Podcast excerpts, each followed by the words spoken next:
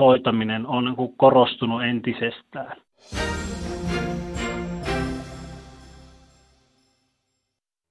Yle Radio Suomi, ajan tasa.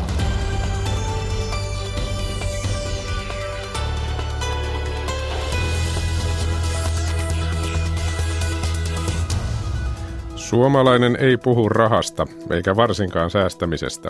Tämän todistaa tuore tutkimus siitä ajantasan aluksi. Ysäri eli 90-luvun nostalgisointi tulee juuri nyt vastaan monesta suunnasta. Me kuulemme Ysäri-kirjasta, jossa muistojen lomassa kulkevat maailmanpolitiikan isot asiat. Maamme-kirja 2017-sarjamme vie meidät tänään paikkaan, jossa Topelius kirjansa kirjoitti, eli Karjalohjalle.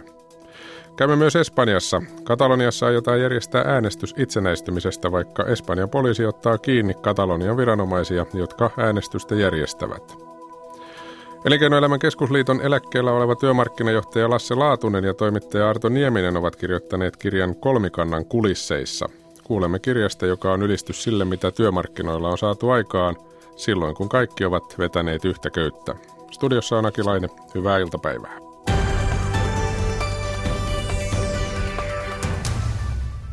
Raha-asiat ovat suomalaisille tabu. Tämähän ei sinänsä kovin yllättävä tieto ole, ja nyt se on vahvistettu jälleen tänään julkaistussa S-Pankin teettämässä tutkimuksessa, jonka mukaan joka kolmas suomalainen välttelee rahasta puhumista jopa läheistensä kanssa. Puhelimessa on S-Pankin säästämisen ja sijoittamisen kehityspäällikkö Annika Pohtila. Annika, hyvää iltapäivää. Hyvää iltapäivää. Niin ei varmaan voida puhua mistään yllätystuloksesta. No ei, kyllähän tämä tietenkin niin kuin oli vähän ennakolta arvattavissa, että suomalaiset ei kovin mielellään puhu raha-asioista ja ei se ihan semmoinen jokapäiväinen aihe siellä kahvipöytäkeskusteluissa ole. Sellainen helppo ja tiivis kysymys on tietysti se, että miksi ei puhuta? Mitä siihen sanoisit tämän tutkimuksen perusteella?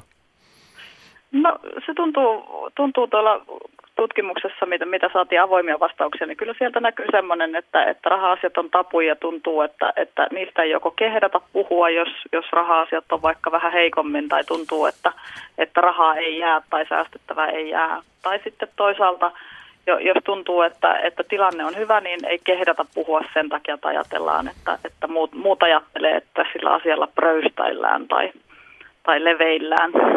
Eli käytännössä voi ajatella niin, että omasta mielestä kutakuinkin jokaisella suomalaisella on joko liian pieni tai liian iso palkka, että siitä voisi puhua. No ehkäpä se varmaankin jotakin tällaista. Miksi pitäisi puhua? Onko tämä ongelma, ettei puhuta?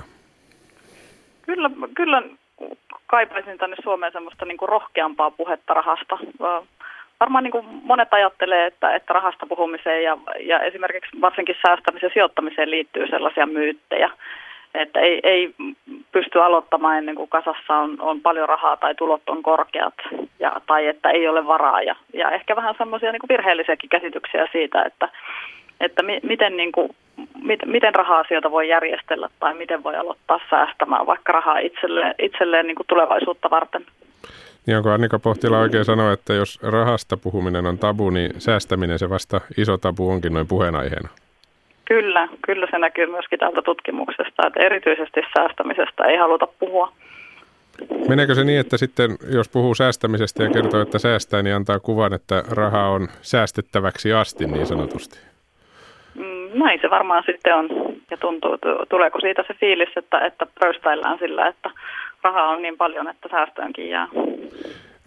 Onko tästä sinusta, että ei puhuta esimerkiksi säästämisestä, niin vaikuttaako se ihan käytännön asioihin jollain tavalla?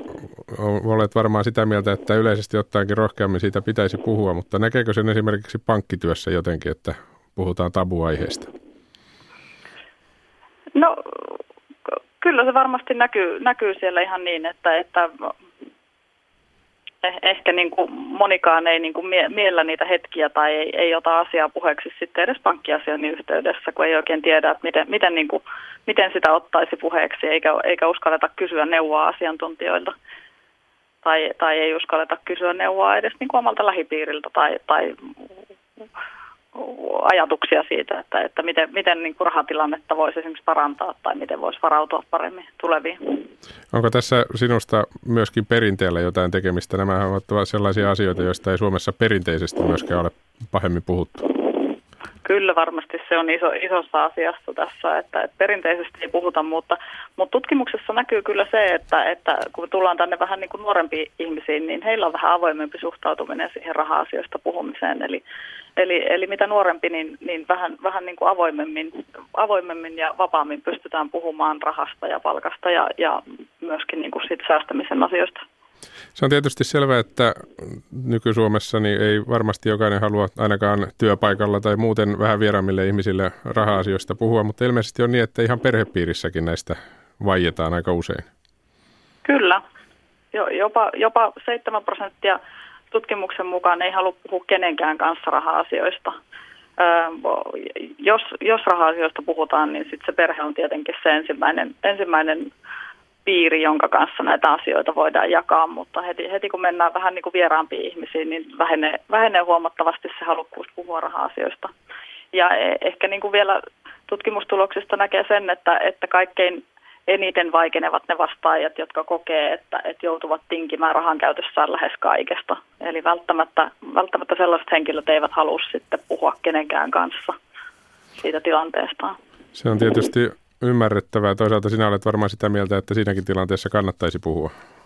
Kyllä, ehdottomasti semmoinen niin kuin rohkeampi puhe rahasta ja ne on niin tärkeitä ja vaikuttaa myöskin semmoiseen niin kuin taloudelliseen hyvinvointiin ja semmoiseen niin kuin turvallisuuden tunteeseen. Että ehdottomasti kannattaa miettiä raha-asioita laajemminkin kuin vain omassa päässään ja hyödyntää ystäviä ja tuttavia siihen, että voi vaikka miettiä yhdessä, että mikä olisi se tapa muuttaa sitä tilannetta.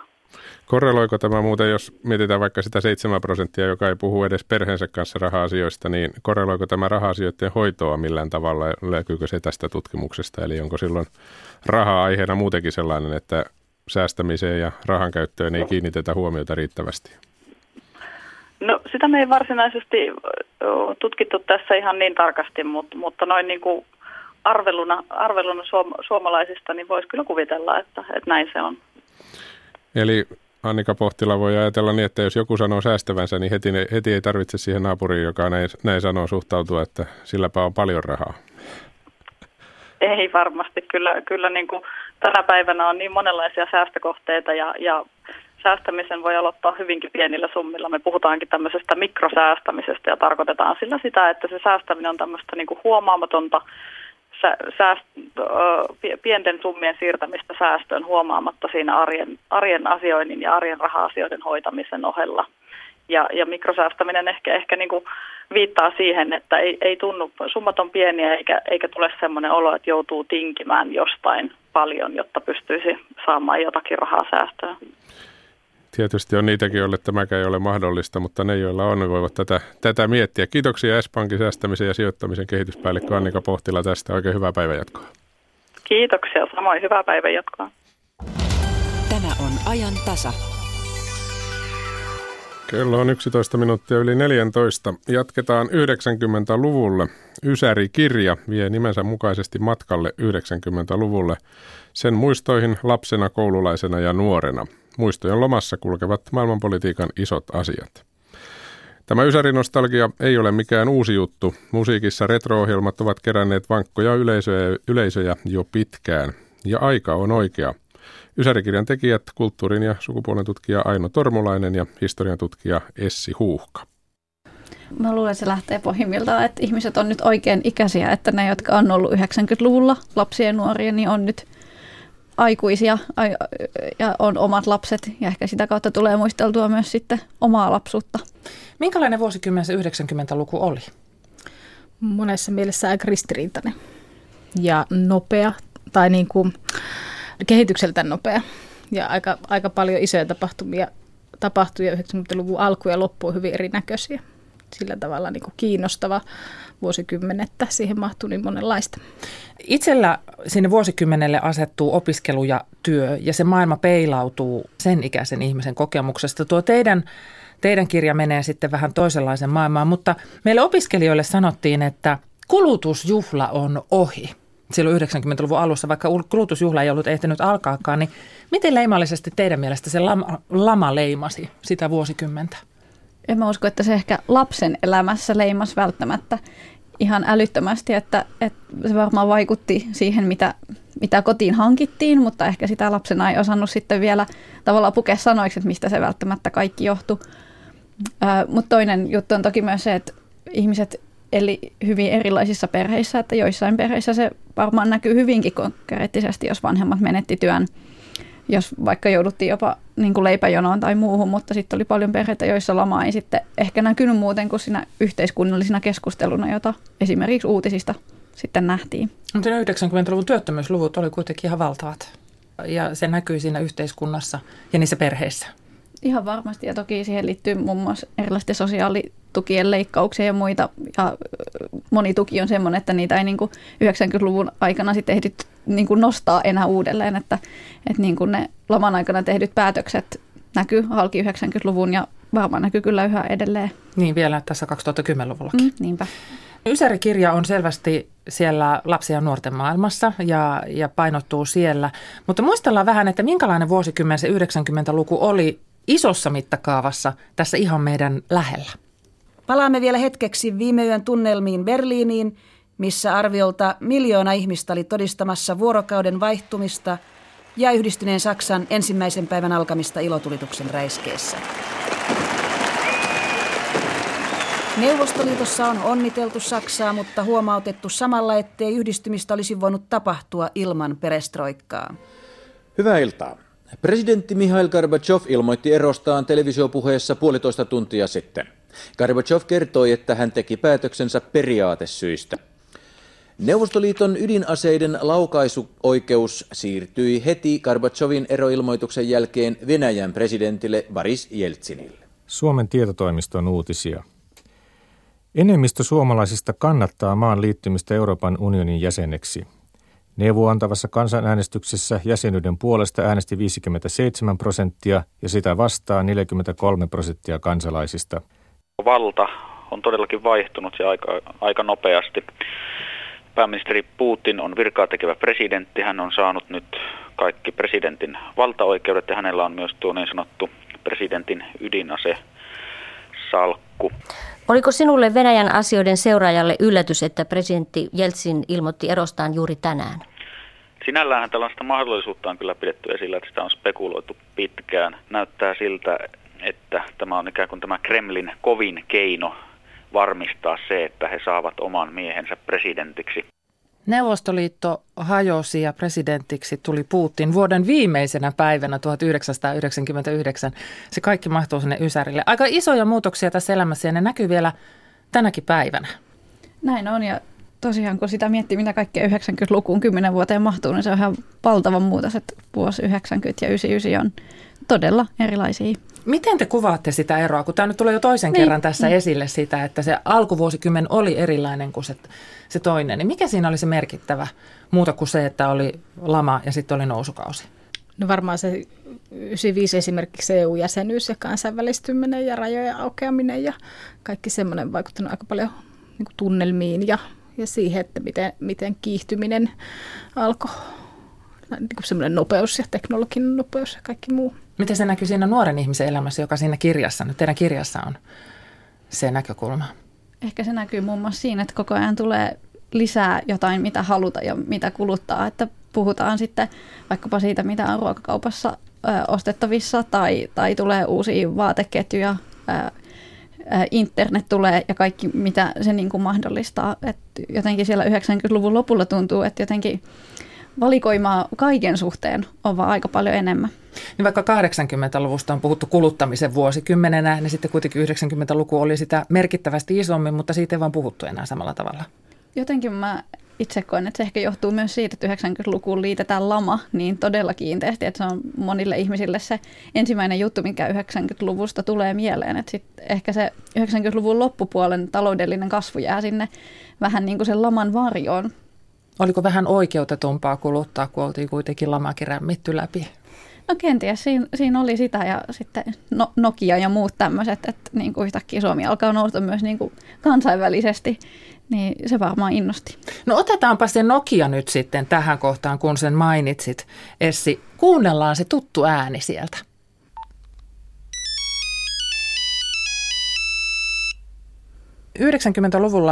Suomi oli maailman merkittävin matkapuhelinvalmistaja, vaikka puhelimia luultiinkin japanilaisiksi. Miten isona te näette, Essi Huuhka ja Aino Tormulainen, tämän Nokian merkityksen?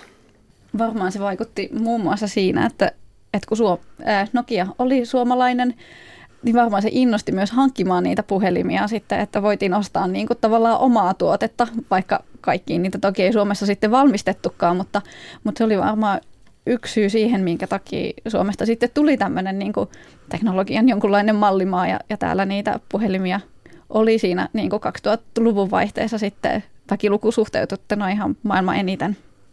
Ja se oli myös sitten lasten ja nuorten juttu, koska niitä puhelimia tuotiin myös lapsille ja nuorille. Maailma avartui silläkin tavalla. Joo, ja tavallaan jotkut on muistellut sitä oma ikäiset, että niin kuin napanuora kotiin kasvoi, että sai niin kuin lähteä vähän pitemmälle ja pääsi ehkä vaikka festareille. Ja tavallaan nuoren maailmassa tapahtui sellaista, että sen kännykän avulla saikin vähän enemmän vapauksia, koska vanhemmat pystyivät niin kuin ottamaan yhteyttä.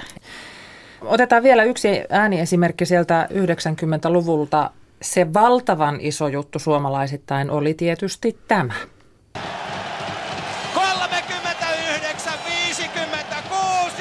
Suomi johtaa 3-0.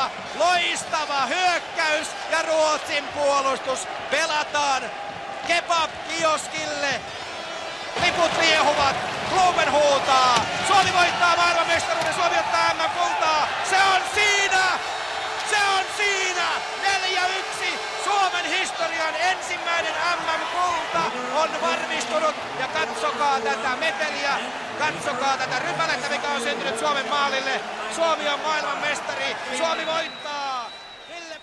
Siinä Antero Mertaranta ja kaksi klassikkolausetta. Ruotsin puolustus on pelattu kebab-kioskille ja katsokaa tätä meteliä, joka on ihan klassikko. Aino Tormulainen tuossa vähän jo pyöritteli päätänsäkin, että tämmöistäkö tämä ihan tosissaan oli. Tätä on pidetty, tätä jääkiekon maailmanmestaruutta 95, tämmöisenä niin merkkipaaluna sille, että siitä se sitten kaikki kääntyi. Että sitten lähdettiin lamasta nousuun, niin kun te nyt olette katsoneet sitä 90-lukua, niin oliko se oikeasti niin vai onko aika kullannut muistot? Ehkä se sattui just siihen semmoiseen ajankohtaan. Ei se nousutuskin johtui siitä voitosta. Ja se on ainakin juttu, minkä niinku luulenpa, että jokainen suomalainen kuitenkin muistaa MM95, että se tapahtui, että se on jäänyt kollektiiviseen muistiin kyllä, että niinku ei ihme, että se liitetään tavallaan myös siihen, että lama on jäänyt taakse ja siitä alkaa jonkunlainen uusi nousu. Ja nyt täällä alkaa olla vähän tämmöinen kämp-arvokin, että kun jokin tulee, niin sitten viitataan edelleenkin näihin tapahtumiin ja torilla tavataan. Totta, kyllä. 90-luku oli populaarikulttuurivuosikymmen. Näin tekisi mieleni väittää. Mitä sanotte tämmöiseen väitteeseen? Joo, ihan yhdyn tähän ajatukseen. Tuli aika paljon lisää televisiokanavia, tuli aika paljon lisää tarjontaa. Tarjonta viihteellistyi, tuli aika paljon myös uusia radiokanavia. Näin tietenkään kaikki ne kuuluneet ja näkyneet vielä koko maassa, mutta että kuitenkin Suomeen tuli paljon uutta ja musiikissa tapahtui myös ihan valtavasti. Siellä oli isoja, valtavia ilmiöitä, joku Spice Girls, joka oli aivan maailmanlaajuinen ilmiö, kosketti samaan aikaan Suomea ja koko maailmaa. X-Files television puolella sitten näitä nuorisosarjoja, joita oli. Titanic-elokuva, jos ottaa tämmöisiä yksittäisiä esimerkkejä. Voiko sitä nyt kutsua tämmöiseksi populaarikulttuurin megavuosikymmeneksi, joka tavoitti kuitenkin koko maan vaikka eri tahtiin, koska siis olihan aivan eri asia asua Etelä-Suomessa kuin asua esimerkiksi Kainuun korkeudella. Se Suomi oli todellakin erilainen. Kyllä, mutta voisi sanoa, että se oli semmoinen populaarikulttuurin vuosikymmen ja se oli tavallaan yksi tuommoinen viimeisimpiä vuosikymmeniä, missä se kulttuuri oli yhteisesti jaettu ja jotenkin sukupolvikokemuksellista, että sen jälkeen sitten internetin yleistyttyä ja tavallaan vielä kanavatarjonnan laajennuttua ja vaikka verkko-ostamisen myötä, niin sitten se on tavallaan pirstaloitunut sitten sen jälkeen huomattavasti, että jokainen voi tänä päivänä katsoa ihan omia TV-sarjoja esimerkiksi. Ja omaan tahtiin. Ja. Niin, että se ei ole enää semmoista, että yhdessä jaettaisiin sitä, että eilen illalla katsottiin kaikki kello 8 tämä ohjelma. Tämän kaiken mahdollisesti tietysti se yksi merkittävä asia sieltä 90-luvulta. Mä pyysin teitä nimeämään Ysärin äänen ja Essi nimesi modeemin.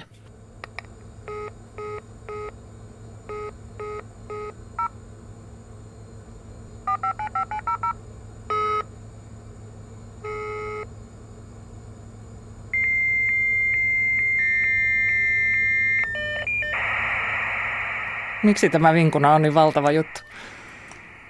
No ehkä siinä konkretisoituu jotenkin se niin kuin teknologinen kehitys, mikä Ysäriin liittyy. Siinä on ääni, jota ei enää ole. Nykyään kaikki on koko ajan netissä, sinne ei ehkä yhdistetä mitään erikseen.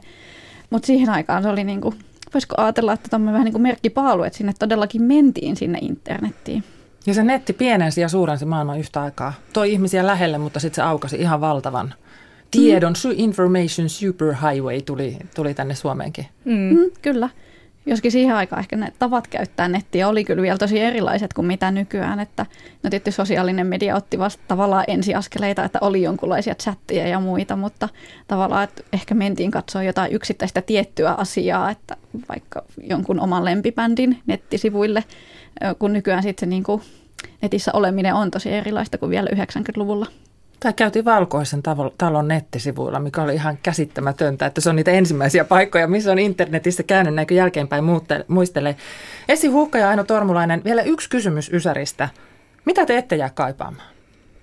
No yksi asia, mitä olen miettinyt, että 90-luku, silloin voi ajatella, että suomalainen yhteiskunta alkoi moniarvoistua, mutta tässä kun on muun muassa tätä kirjaa varten katsonut 90-luvun TV-ohjelmia ja muita, niin siellä esimerkiksi niin kuin avoimesti pilkataan tai vitsaillaan vaikkapa homoseksuaaleista tai tummaihoisista ihmisistä tai muista. Että vaikka silloin niin kuin kehitystä varmaan tapahtui niin kuin parempaa suuntaa, mutta silloin varmaan oli vielä vaikeampaa kuin nykyään olla erilainen. Entäs aina? Samoja ajatuksia kuin Essillä, mutta esimerkiksi niin kuin naisten asema on parantunut sen jälkeen huomattavasti. 90-luvulla kyllä tapahtui paljon, mutta että oli vielä aika törkeitäkin seksismiä ja sellaisia asenteita näkyvillä, että mitä aina sitten hämmentyy, että oliko todella tuommoista vielä 90-luvulla. Ja siellä ne saavat nyt sitten ollakin. Kiitos teille. Kiitos. Kati Lahtisen vieraana tässä olivat Ysäri-kirjan tekijät Aino Tormulainen ja Essi Huuhka. Uudet perunat, kuoriperunat, kumiperunat, perunamuusi, ranskalaiset perunat, perunalastut, voisulaperunat, perunapuuro. Me suomalaiset syömme perunaa, vaikka sen kulutus onkin vähentynyt. Vuonna 1956 söimme noin 188 kiloa perunaa vuodessa. Nyt liikutaan sentään jossain 50 kilon paikkeilla. Mutta mitä muuta suomalainen ruoka on 100 vuoden aikana ollut kuin perunaa? Siitä puhutaan Radio Suomen illassa torstaina, kun Olga Ketosen vieraaksi saapuu huippukokki Hans Välimäki. Yle Radio Suomi. Kello on tuota pikaa 14.26. Ajantasaa jatketaan kohta Maamekirja 2017 -sarjan parissa. Tällä kertaa mennään Karjalohjalle, paikkaan, jossa Topelius kirjansa kirjoitti. Käymme myöskin Espanjassa. Kataloniassa aiotaan järjestää äänestys itsenäistymisestä, vaikka Espanjan poliisi ottaa kiinni Katalonian viranomaisia, jotka tätä äänestystä järjestävät. EK:n entinen työmarkkinajohtaja Lasse Laatunen ja toimittaja Arto Nieminen ovat kirjoittaneet kirjan kolmikannasta, toisin sanoen siitä, mitä työmarkkinoilla on saatu aikaan, kun työnantajat, palkansaajat ja valtio ovat kaikki vetäneet yhtä köyttä ja vieläpä samaan suuntaan. Mutta nyt kuitenkin Yle.fi tarinoita. Jakke Holvas. Tuossa ennen ajantasaa kello 14 uutisissa kerrottiin, kuinka Ruotsin turvallisuuspoliisi Säpo ja Tukholman poliisi selvittävät saatua tietoa, jonka mukaan Tukholmaa kohtaan olisi olemassa terrori-iskun uhka. Säpon mukaan uhasta saatiin ilmoitus kuluneen vuorokauden aikana ja nyt kerätään asiasta lisää tietoa. Oikeus- ja sisäministeri Morgan Johansson sanoo SVT:lle, että turvallisuuspoliisi Säpo on tehnyt epäillyn uhan vuoksi työtä läpi yön. Mutta tilanteesta kai jotain sanoo se, että vaikka Aftonbladetin mukaan poliisivalmiutta on kohotettu, niin Ruotsin yleistä terroriuhka-arvioita ei ole korotettu. Sitten JSN on antanut langettavan päätöksen Ylelle. Asia on journalistinen päätösvalta, piilomainonta.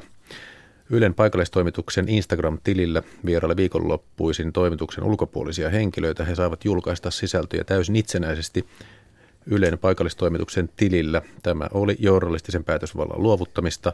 Vieraiden julkaismat sisällöt eivät kuitenkaan olleet mainosmaisia. Ja samantien toinen tällainen langettava päätös Ylelle JSN:ltä. Ylen verkkojutussa tulkittiin virheellisesti kantelijan tekstiä, joka oli julkaistu nimettömänä kansanedustajan Facebook-sivulla. Yle ei oikaissut juttuaan kantelijan pyynnöstä huolimatta. Ja tästä langettava päätös. Kummatkin tapaukset yksityiskohtinen Yle Uutisten verkkosivulla. Siellä on siis kantelu, vastaus ja ratkaisu. Nämä ovat pitkiä juttuja. Sitten ensimmäinen kattava Päätalo-elämänkerta paljastaa, että suosikkikirjailija Kalle Päätalo käytti teoksiaan koston välineenä. Ritva Ylönen on kirjoittanut Päätalosta tällaisen kirjan kuin Kalle Päätalo, kirjailijan elämä. Elämänkerran työnimenä oli Todellisuuden vanki. Se viittaa Päätalon tapaan kirjoittaa kaikki tai lähes kaikki, mitä hän kirjoitti, pohjautui omaan elämään. Ylönen, joka on tämän elämänkirjan kirjoittanut, sanoo näin. Pian huomasin, että Päätalon kertomuksissa on kummallisia mustia aukkoja. Myös Päätalon maanisesti vaalima todenmukaisuus alkoi saada sävyjä, kun kertomuksia vertasi niissä esiintyvien ihmisten haastatteluihin. Eli Päätalon kirjoittama teksti ei lopulta ollutkaan ihan totta, hänkin sepitti ja jätti pois. Esimerkkinä Ritva Ylönen mainitsee Päätalon ensimmäisen vaimon, joka kuvataan kirjoissa varsin ikävässä valossa. Päätalo kiinnitti lukijan huomion vaimon nalkutukseen. Silloin ei huomattu nalkutuksen syytä, sitä, että Päätalo oli ollut taas harharetkillä juopotellut ja rikkonut aviolupauksen. Kalle Päätalo. Perusteitakin oli. Kyllä, teoksia on myyty 3,6 miljoonaa kappaletta. No siellä on vielä lyhyesti sanottuna verkkosivulla tällainen belgialaisessa eläintarhassa syntynyt aasialaisnorsu, joka kompuroi. Hauska video, kannattaa käydä katsomassa. Ja söpöilyä Suomessa. Saara Aalto valittiin Suomen positiivimmaksi suomalaiseksi henkilöksi tänä vuonna. Ja tällä hetkellä pääministeri Juha Sipilä vierailee Pietarissa Venäjän pääministeri Dmitri Medvedevin vieraana. Ja pääministerit vastaavat toimittajien kysymyksiin kello 14.30 alkaen. Lähetys tulee Yle Uutisten verkkosivuilla suorana tuo tiedotustilaisuus, eli nyt se alkaa. Sieltä voi mennä katsomaan, sillä kello on muutama sekunnin kuluttua 14.30. Kiitoksia, Jakke. Tämä on ajan tasa. Ja Jakke jatkaa äänessä, nimittäin Maamme kirja 2017-sarja jatkuu. Tänään mennään paikkaan, jossa Sakari Topelius kirjoitti Maamme kirjansa, nimittäin Karjalohjalle. Siellä Topelius perheineen asui. Tänä päivänä syntyperäiset karjalohjalaiset kiistävät Topeliuksen väitteen, jonka mukaan Karjalohjalla ei ole koskaan hallaa eikä hätää. Harvinaisia kasveja Karjalohjalla yhä on.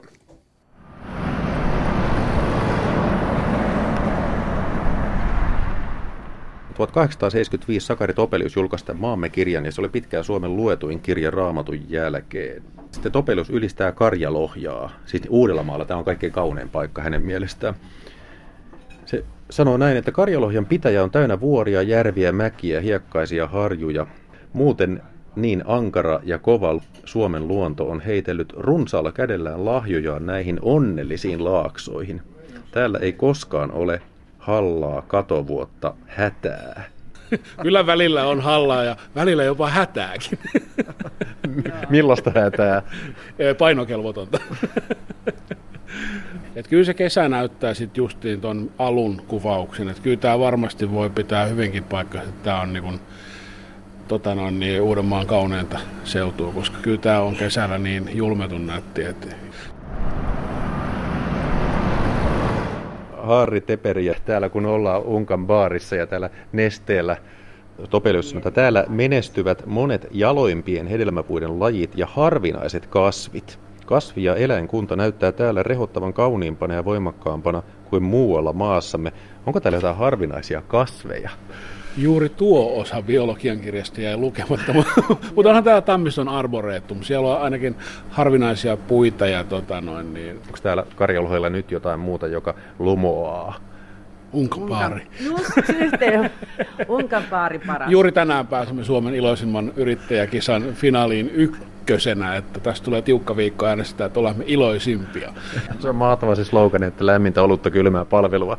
Mitä se kylmä palvelu on? No se on esimerkiksi sitä, kun meillä tuli pari miesasiakasta tuohon noin, ja meillä oli lounaslistalla oli uunilohta ja grillipossua, niin toinen niistä miehistä tuli tuohon kassalle ja sitten sanoi, että 2 sikaa. Niin Janne tokas siihen niin, jaha, tervetuloa, ja mitä sinä haluaa syödä? Oletteko nähneet täällä jotain harvinaisia kasveja?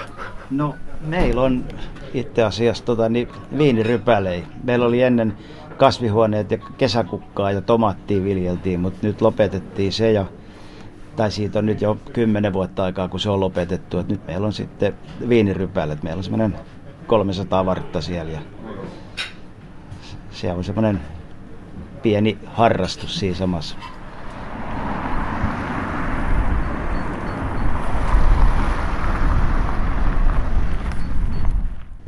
Joo, tuossa olisi ollut, tuossa kirjaston alapuolella on just se talo, missä Topelius on asunut.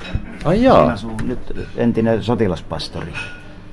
Ja sitten kuulemma, mä kuulin, että se oli kans ihastunut siihen Pipolaan, mikä nykyään on niinku tommonen vammaistinhoitokoti. Okei, no tässä on tosiaan Tarmo Syrjänen, on rakennusalayrittäjä, timpuri, kirvesmies, kyynärkippeineen, ja sitten on Raimo Syrjänen, putkiasennusalan yrittäjä, putkimies. Moro. Onko täällä edelleen onnellisia laaksoja vai koetteko te näin, mitä Topelius sanoi? Kyllähän tämä sanotaan näin, että ulkopaikkakuntalainen kun tulee tänne näin, niin se näkee varmaan vähän niin kuin eri silmin kuin joka päivä tässä näin näkee näitä paikkoja, mutta onhan täällä ihan kauniita paikkoja. Just toi Puujärvihän on hieno ja sitten kun on näitä salpausselän jatkeita, niin toi Harjut on ihan hienoja. Ja... Haluatko Raimo kommentoida tätä samaa, tätä Topeliuksen heittoa? Tuntuuko yhtään tutulta? Tuliko sellainen fiilis, että näinhän täällä on vai oliko ihan vierasta tekstiä? No kyllä se niin on, kun velipoika sanoo, että itse se tuntuu niin itsestään selvältä, mutta niin vieraalta se tuntuu, että se on todella hieno. Ja kyllähän ja mä sitä sanoin, että mäkin kun olen noita luontokuvia ottanut ja kaikkea eläimistä ja kaikissa on monipuolinen ja on hienoja kuvauskohteita. On maisemallisesti ja eläimiä on todella runsasti kaiken näköistä. On peuraa, kaurista, ilvestä, jopa karhua joskus joku eräuspentu pöllähtänyt täällä käymään. Ja täällä piisoneita. Niin on täällä piisoneitakin, juuri Rautiaisen Markulla tuo tallaas, mutta ne on aitauksessa. Niin tässä Raimo Syrjänen. Onko Karjalohjalla murretta? On se ihan erilainen. Että jos sanotaan, että kertokaa se hänelle, niin karjalohjalainen sanoo sen, että hän sää se silsit. Ja, eli no, Turun murteen suuntaan, mutta ei täysin. Joo, että turkulaiset ja salolaiset nauraa meidän Karjalohjan murteelle ja sitten taas me nauretaan niiden murteelle. Jotain samaa, mutta kuitenkin vähän eri. Janne Teperi, toinen Unkanbaarin mies.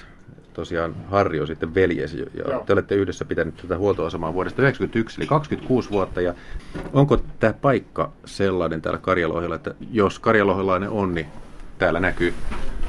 Kyllähän tuo ykköspöytä on semmoinen, missä etenkin ennen kun kaikki asiat päätetty, nykyään se on vähän hiljentynyt, enää ei ole niin suurta parlamenttia, mitä joskus on ollut täällä näin, mutta jos se itse tiedä, niin kysyy ykköspöydästä.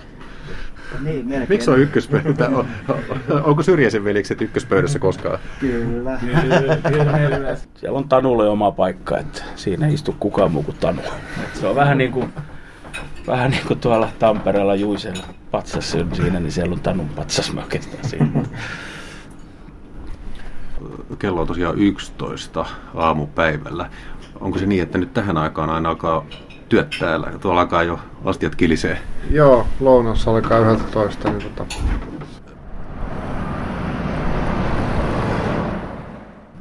Topelius sanoi, että täällä ei ole koskaan hallaa. Ei se kyllä varmaan pidä paikkaansa. Kyllä sitä hallaa on täälläkin. Halla on tullut Karjalohjalle. Ne, kyllä. Tämmöinen jaottelu oli vielä Topeliukselle, että se kävi ikään kuin läpi. Mitkä on parasta Suomessa? Se oli niin, että muistaakseni kalliot oli hienoimmat Ahvenanmaalla ja sitten tuolla Itä-Suomessa oli parhaat hevoset ja hienoimmat talot rakennetaan Pohjanmaalla. No sitten Uudellamaalla on parasta leipä. Ja jos nyt ajatellaan, että Karjalohja oli sitten Uudellamaalla se helmi. Oletteko te koskaan tullut ajatelleeksi, että täällä Uudellamaalla tehtäisiin Suomen parasta leipää? Mummuvainaa teki hyvää hiivaleipää ainakin. Mitäs sanoo Unkanbaarin mies Janne Teperi? Tuleeko teillä täällä herkkuleipiä? Kyllähän me täällä aina leipää tehdään ja kyllä se tuntuu uppoavan. Että... Harri Teperi ja sitten Ella Nyyman, kukkakauppias ja yrittäjä. Semmoisen muuta vielä Topelius sanoi, että kun mennään 10 kilometriä pohjoiseen ja silloin sitten sammatti, niin että se on paljon karumpaa. Se ei ole niin hienoa kuin tämä Karjalohja. Mikä se oli se paikka? Joo, kyllä siitä ajetaan aika äkkiä ohi. Joo, siinä kohtaa painetaan kaasua. Joo, mieti Harri, jos sarmatilainen kuuntelee nyt sitten. Ei, kun sammatti on erittäin hyvä paikka. Kyllä nämä on kaksi semmoista niin kuin Suomi-Ruotsi, eli jatkuvaa kinailua, mutta kuitenkin ihan lämmintä semmoista kisailua. Onko sielläkin Elias Lönnrot? On. Niinpä. Ja tämä Valkijärvi ja tämä Paikkarintorpe, jossa Elias Lönnrot syntyi, niin se ei ole läheskään niin hienoa. Ei tietenkään, kun se on sammatti. Ei, sammattilaiset on ihan ok. Mutta en mä tiedä, voi olla, että täällä on vähän ehkä rehevämpää kuin siellä.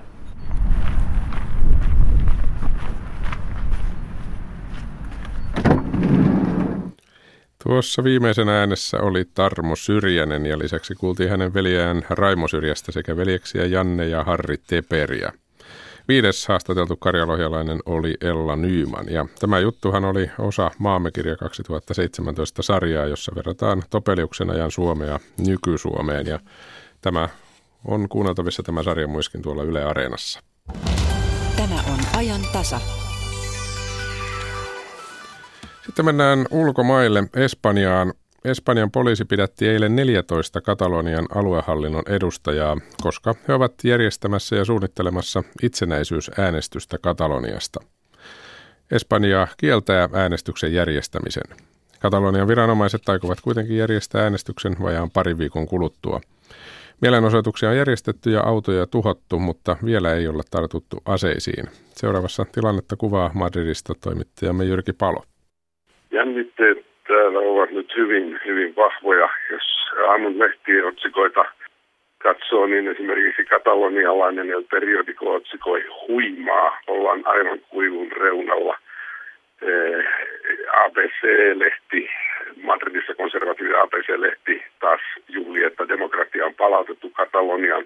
Ja El País, vasemmistolehti, oikeuslaitos purki kansanäänestysorganisaation. Täällä nimittäin eilen poliisi teki yllätysoperaation barcelonalaisen, katalonialaisen tuomioistuimen määräyksestä. Teki useita ratsioita myös Katalonian aluehallituksen rakennuksiin. 14 korkeaa hallitusvirkailijaa pidätettiin yksestä kotoaan ja runsaasti kätkettyä materiaalia takavarikoitiin.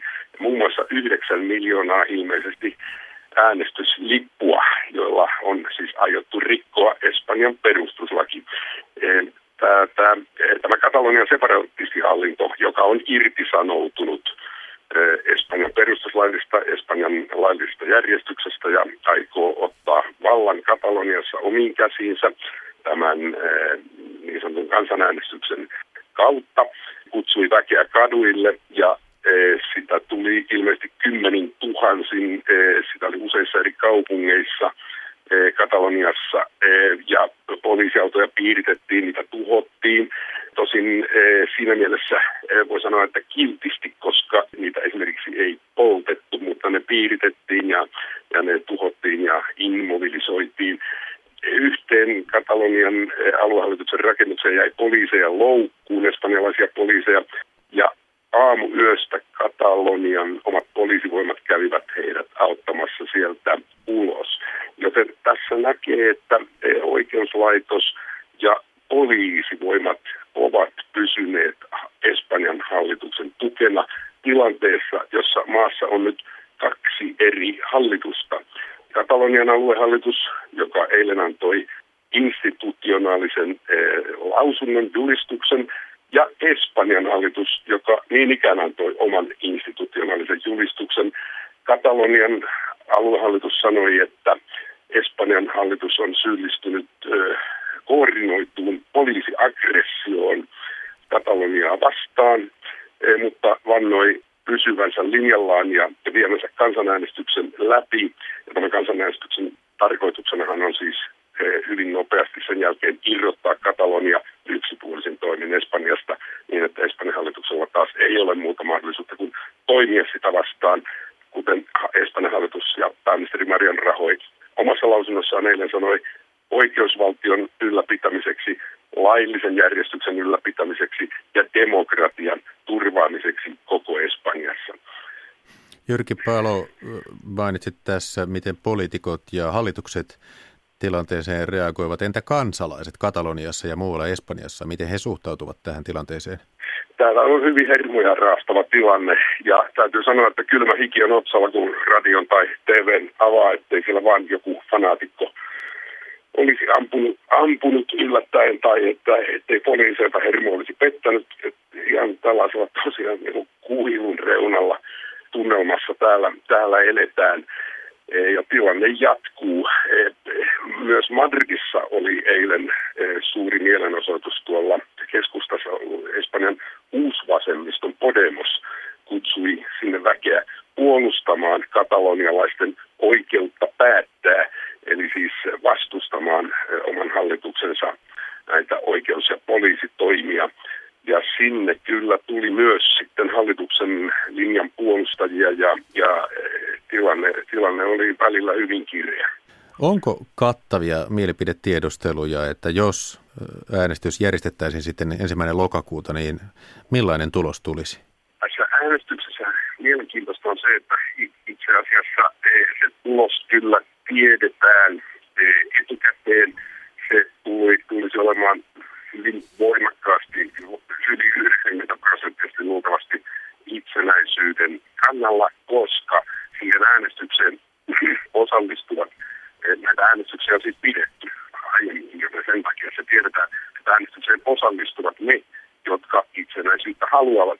Ja Katalonian aluehallitus näiden omien, siis Espanjan perustuslain vastaisten omien yksipuolisen lakiensa nojalla ei piittaa siitä, että kuinka moni tähän äänestykseen osallistuu, vaan sitä käytetään vain ikään kuin tämmöisenä juridisenä ratifiointivälineenä sille, että Katalonia sitten yksipuolisesti julistautuisi itsenäiseksi.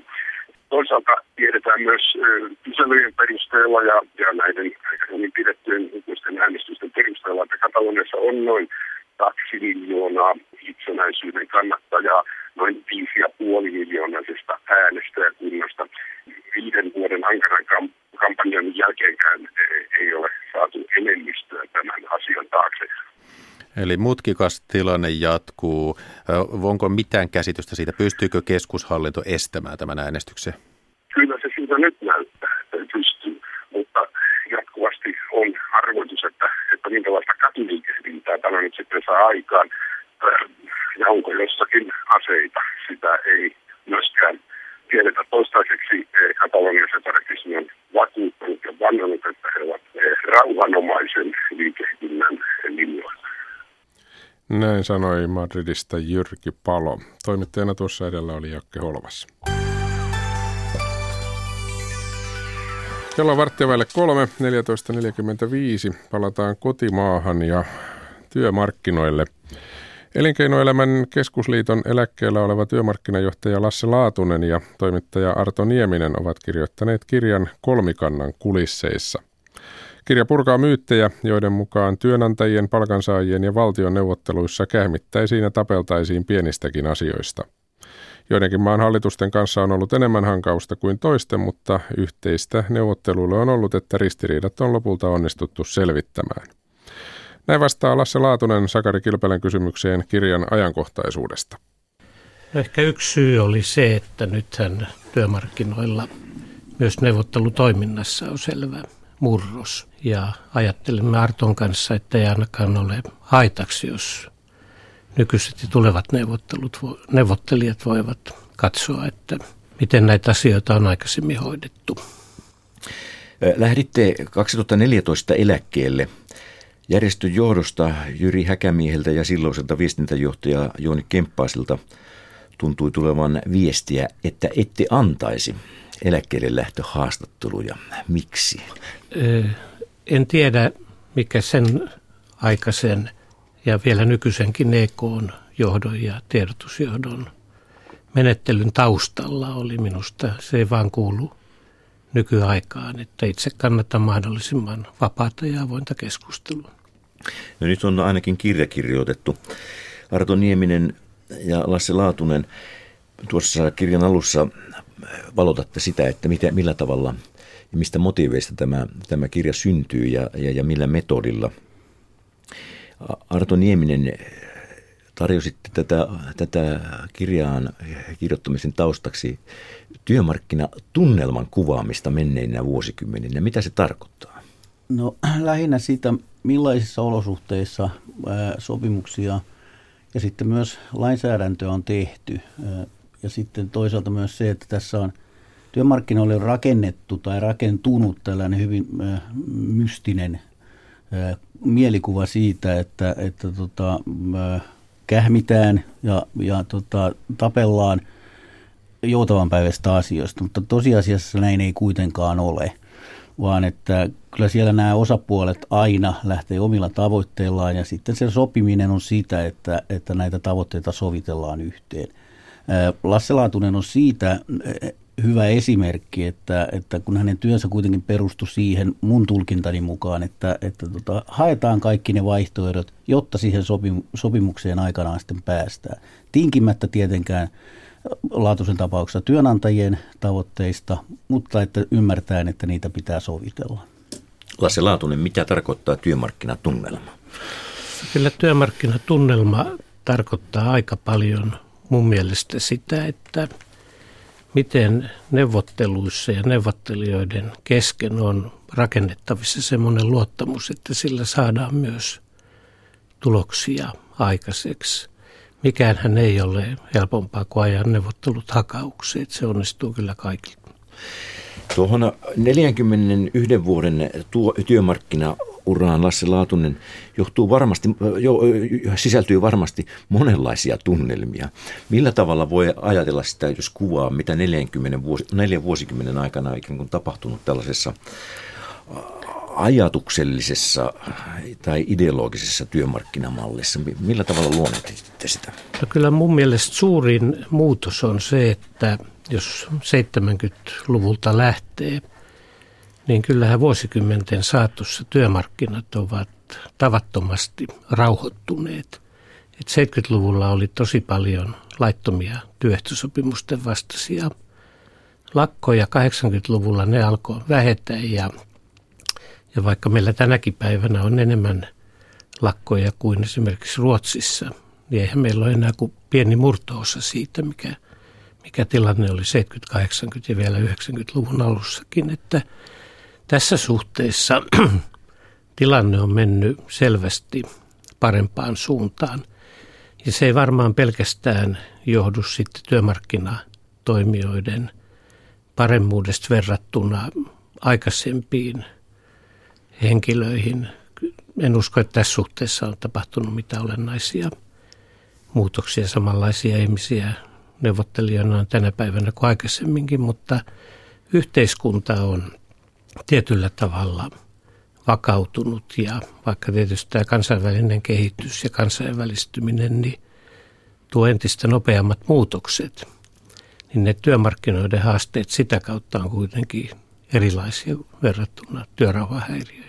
Arto Nieminen, olette seurannut tätä kenttää työmarkkinatoimittajana ja myös työmarkkinatoimijana, Radio- ja Televisioliiton puheenjohtajana.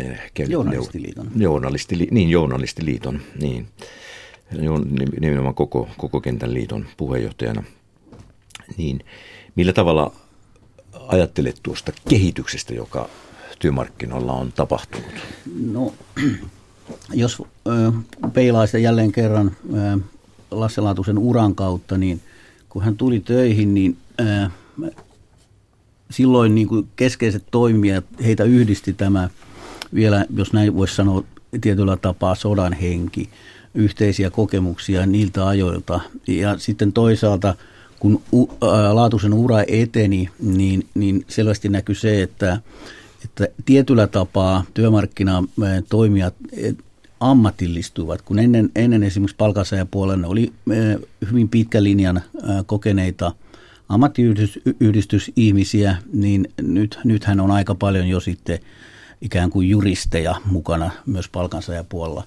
Eli tämmöinen muutos tässä on tapahtunut, että tämä yhteinen tausta, mikä on ollut 70-luvulla näillä toimijoilla, niin sitä ei enää tavallaan ole, mutta sitten toisaalta myös sitten heitä näitä toimijoita esimerkiksi nyt että juristien osalta yhdistää se, että he puhuu samaa kieltä. Näin mä sen niin kuin näkisin. Tässä on kirjan nimike on kolmikannan kulisseissa. Mihin kolmikanta soveltuu ja mihin se ei sovellu? Nyt EK ei sitä halua. Oikeastaan mihinkään kai. En tiedä. Kyllä kolmikanta minun mielestä soveltuu erittäin hyvin työ- ja sosiaalilainsäädännön valmisteluun.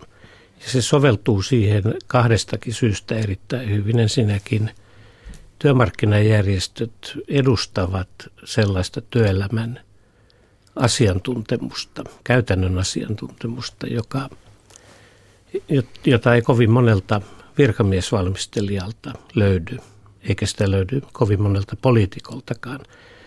Ja toinen ehkä vieläkin tärkeämpi sitten tulosten aikaansaamiseksi niin on se, että työ- ja sosiaalilainsäädännössä on niin paljon erilaisia yhteensovitettavia ristiriitaisia intressejä, että uskon, että on hallituksen ja eduskunnankin kannalta ihan järkevää, että tämän erilaisten intressien yhteensovittamisen tekee joku ulkopuolinen taho. Mutta haluan korostaa myös sitä, ettei minun tietääkseni työmarkkinajärjestöt ole koskaan yrittäneet hallituksen tai eduskunnan valtiosääntöoikeudellista asemaa kiistää. Että totta kai ne viime kädessä päättää, että mikä on hallituksen esitys ja eduskunta päättää, mikä on lain lopullinen sisältö. No, kolmikanta riippuu paitsi työmarkkinaosapuolista, niin myös siitä, että mitä enemmistöhallitus haluaa. Tässä nyt voi luetella, että Harri Holkeri, Esko Aho, Paavo Lipponen, Anneli Jäätteenmäki, Matti Vanhanen, Jyrki Katainen, Aleksandri Stubb, Juha Sipilä, niin millaisia kumppaneita nämä hallitukset ovat olleet niin tällaisesta kolmikantan näkökulmasta? No, hallitukset on ollut erilaisia, että sieltähän löytyy esimerkkiä, että työnantajapuoli ajautui pahoihin ristiriitoihin Harri Holkerin hallituksen kanssa. Ja löytyy sitten esimerkkejä, jossa AY-liike on ajautunut ristiriitoihin hallituksen kanssa, Esko Ahon hallituksen kanssa ja nyt sitten Juha Sipilän hallituksen kanssa ja eläkeikä kysymyksessä myös Matti Vanhasen hallituksen kanssa, että kyllä näitä on, mutta yhteistä näille kaikille on myös sit se, että ennemmin tai myöhemmin on löydetty sitten hallituksen kanssa yhteinen tie ulos näistä ristiriidoista, vaikkei se helppoa ole ollutkaan. Se on jännä huomata, kun käytiin tätä Lasse Laatusen uraa läpi, niin kyllä siinä niin kun näkee, että oli se hallituksen väri, oikeastaan minkälainen vaan, niin tuntuu siltä, että kaikilla näillä hallituksilla on omat vaikeutensa ollut työmarkkinajärjestöjen kanssa tai heidän suuntaansa. Täytyy muistaa, että esimerkiksi Paavo Lipponen vahvana sosiaalidemokraattina sai vastaansa sosiaalidemokraattisen ammattiyhdistysliikkeen muutaman yleislakon uhalla. Tämäkin täytyy muistaa. Tässä tulee selvästi esille, että kaikkein suurin urakka on ollut eläkejärjestelmän sorvaaminen. Onko siitä tullut hyvä, Lasse Laatunen? No, sanoisin näin, että tämä viimeinen uudistus, joka sovittiin 2014, sehän oli tosi vaikea prosessi ja vasta 3. yrityskerralla, niin se saatiin kunnolla koottua ja maaliin asti ja aikaa kuluu kaiken kaikkiaan 5 vuotta, mutta sitten kun se on nyt tämän vuoden alusta voimaan tullut, niin kyllä rohkenen väittää, että se on varmaan maailmassa yksi parhaimpia eläkeuudistuksia. Ja sehän tehtiin todella suurella huolella yhteistyössä valtiovarainministeriön ja eläketurvakeskuksen ja sosiaali- ja terveysministeriön kanssa, että järjestöt lähti neuvotteluissaan siitä, että nämä tahot kytketään kaikissa olennaisissa kohdin niin mukaan ja heitä kuullaan. Hyvä. Lasse Laatunen, osaatteko laulaa? En osaa laulaa, että mulla oli... Ette vieläkään. En vieläkään, että se on varmaan tämmöinen ominaisuus, joka olisi pitänyt tulla syntymässä ja kun ei ole tullut, niin en ole sitä yrittänyt mitenkään kehitellä, että on keskittynyt muihin asioihin. Kirjassa on monta värikästä ja räyhäkkääkin kertomusta siitä, mitä työmarkkinoiden kulisseissa on tapahtunut ja tätä kysyttiin Lasse Laatuselta, kun hän meni neuvottelemaan työpaikasta silloisessa STK:n yleisessä ryhmässä 70-luvun alkupuolella. Näin sanoi toimittaja Sakari Kilpelä, joka haastatteli edellä Elinkeinoelämän keskusliitosta eläkkeelle jäänyttä työmarkkinajohtaja Lasse Laatusta sekä toimittaja Arto Niemistä. Tämä on ajan tasa. Tämäkin ajantasa tietysti löytyy sitten ihan tuota pikaa kello 15 jälkeen Areenasta, jos jokin aihe meni ohi tai haluat uudestaan kuunnella, että mitä oikeastaan sanottiinkaan, niin Yle Areenasta sieltä radiopuolelta vaikkapa hakusanalla ajantasa löytyvät menneet ajantasat. Uutisia pari minuutin kuluttua. Sitä ennen voidaan todeta tuore tieto, jonka STT välittää, kun tuossa oli puhe niistä Ylen saamista kahdesta langettavasta päätöksestä julkisen sananeuvostolta. Nyt myöskin kerrotaan, että julkisen sananeuvosto on antanut langettavan päätöksen Iltalehdelle, Iltasanomille ja MTVlle Axel Smith-uutisoinnista.